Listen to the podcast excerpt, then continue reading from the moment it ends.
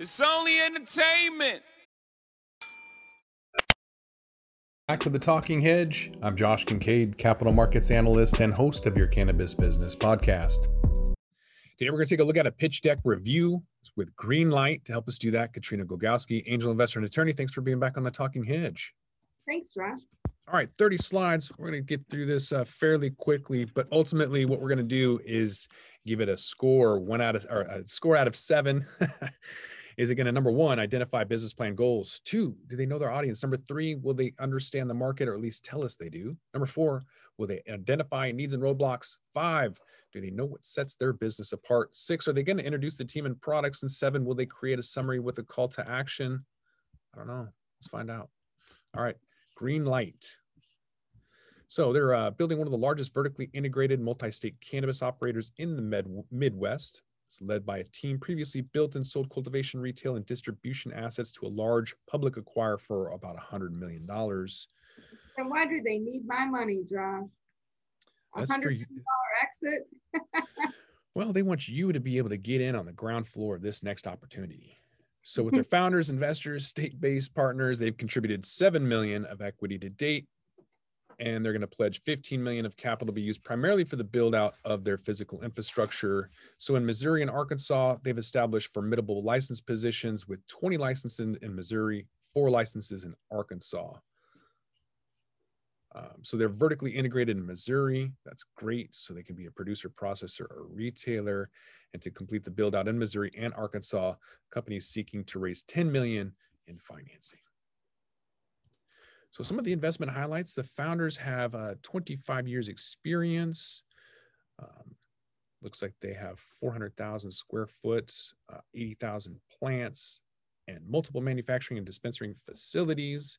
Their founders they sold uh, Acres Cannabis of Nevada and Eureka Cultivation of California. Both sold those to Curaleaf uh, for about 100 million dollars. Oh, So they have a dominant market position. So with 20 licenses in Missouri and three in Arkansas, they're going to look for a fourth in position to build a dominant dispensary brand in both states. okay, that's good. All right. So Missouri, they have 65,000 medical marijuana patients. Arkansas, they're on track to exceed um, 2.2 million monthly average. 2.2 million. It's not a lot, but you know it's a good start. So the opportunity here with uh, with Greenlight. So they've contributed seven million. We mentioned that. And they're going to provide 10 million in financing. Mentioned that. All right.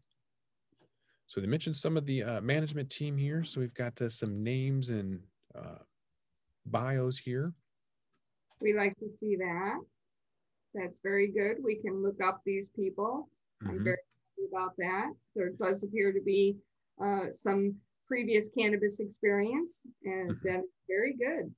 Decent blend of men and women. Not sure about uh, backgrounds or anything, but yeah, all that is there. So got some um, articles here about their acquisitions with Curaleaf.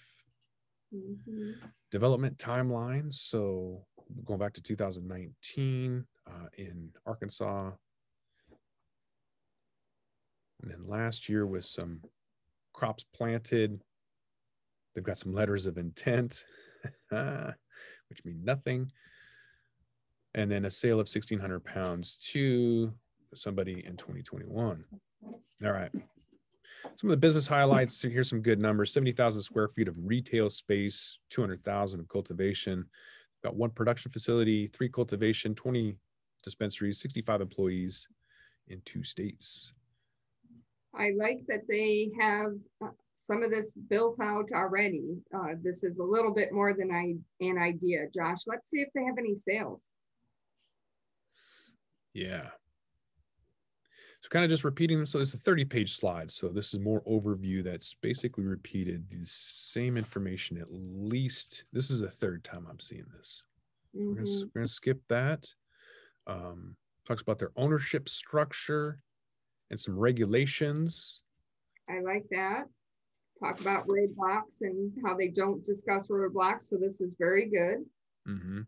So each resident is allowed to own a maximum of five dispensary and three cultivation licenses, somewhat similar to here in Washington. Mhm. Um, but non-residents, they can actually um, own 49%. Whereas in Washington, I think that's, is it still 10%? It's, it's pretty low, Josh, yeah. Yeah. All right. So the Missouri markets, I think we mentioned a lot of that. 650 million by 2024 is the estimate. Some, decent projections there. Missouri marketplace projected medical cultivators at uh, 28. That's better than the 7,500 in Oklahoma. Yes.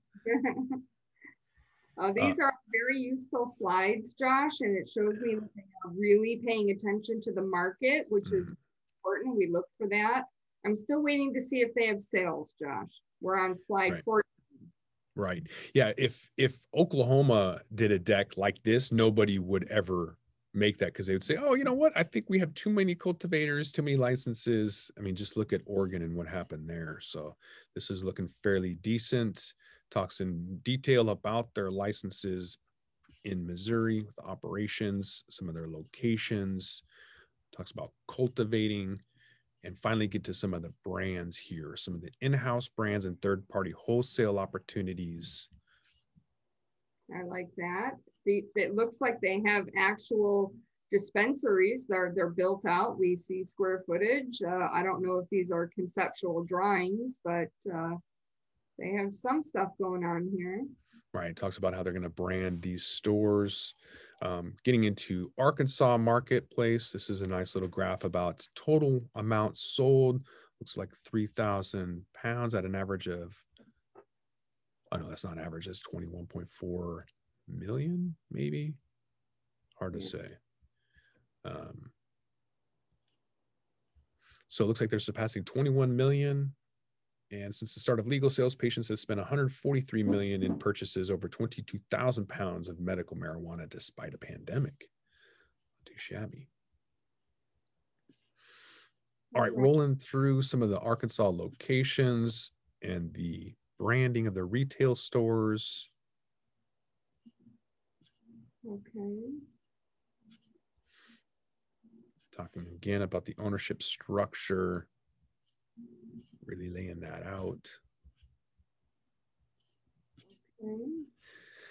All right, we get into the deal structure. So 10 million senior secured debt. So looking at a multi-tranche closing, providing uh, first lien on all assets. That's good.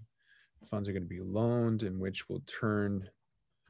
There's going to be 15% rates, principal balance, balloon payment. Well, this is good. I like to have the, um, I like to have the uh, deal terms set out.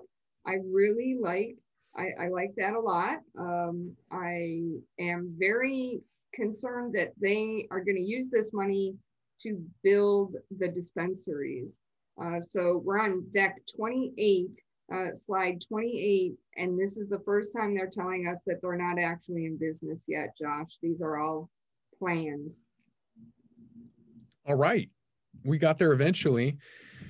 So the use of funds, 3.8 million is a Missouri build out, 2 million partial payment to Curaleaf. Oh, great. 2.1 million is for Arkansas and then 2 million in working capital. Yeah, what concerns me there, Josh, is the uh, slide 28 uh, finally discloses that that they're not op operational and that they have to pay back somebody else for these licenses. Right.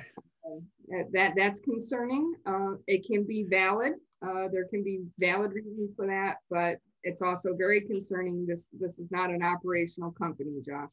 I had red flags as soon as they had the deal structure. This is like the sixth, you know, one of these slides, slide 26 is like the sixth time they talked about the structure. So I knew that when you put that much in there, you need to do your due diligence because they're trying to tell you something without telling you.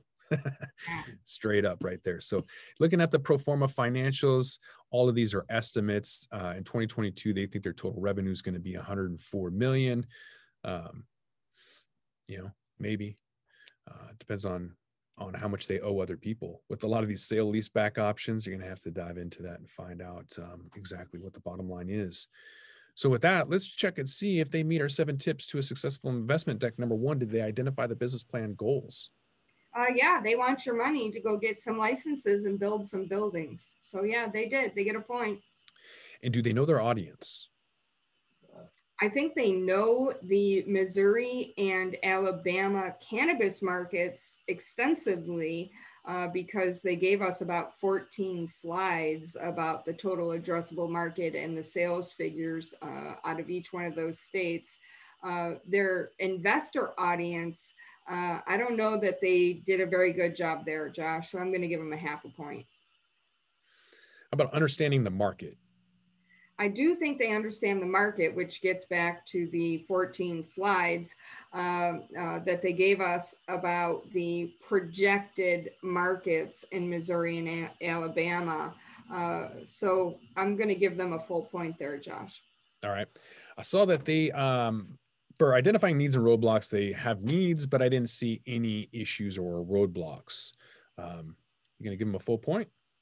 Well, they did talk about pending legislative changes in both Missouri and Alabama. So uh, I'm going to give them a point there. They do they did better than a lot of the other pitch decks we see about identifying their needs and roadblocks. But what I didn't like is none of these structures are built. Uh, you know, are there zoning regulations? Do they have to have public hearings in order to erect these structures? Uh, these types of things. Uh, I'm going to give them a half point, Josh.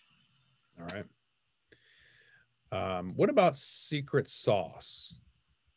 I like that they're vertically integrated. Uh, we talk about this frequently. It allows you to control some of your costs.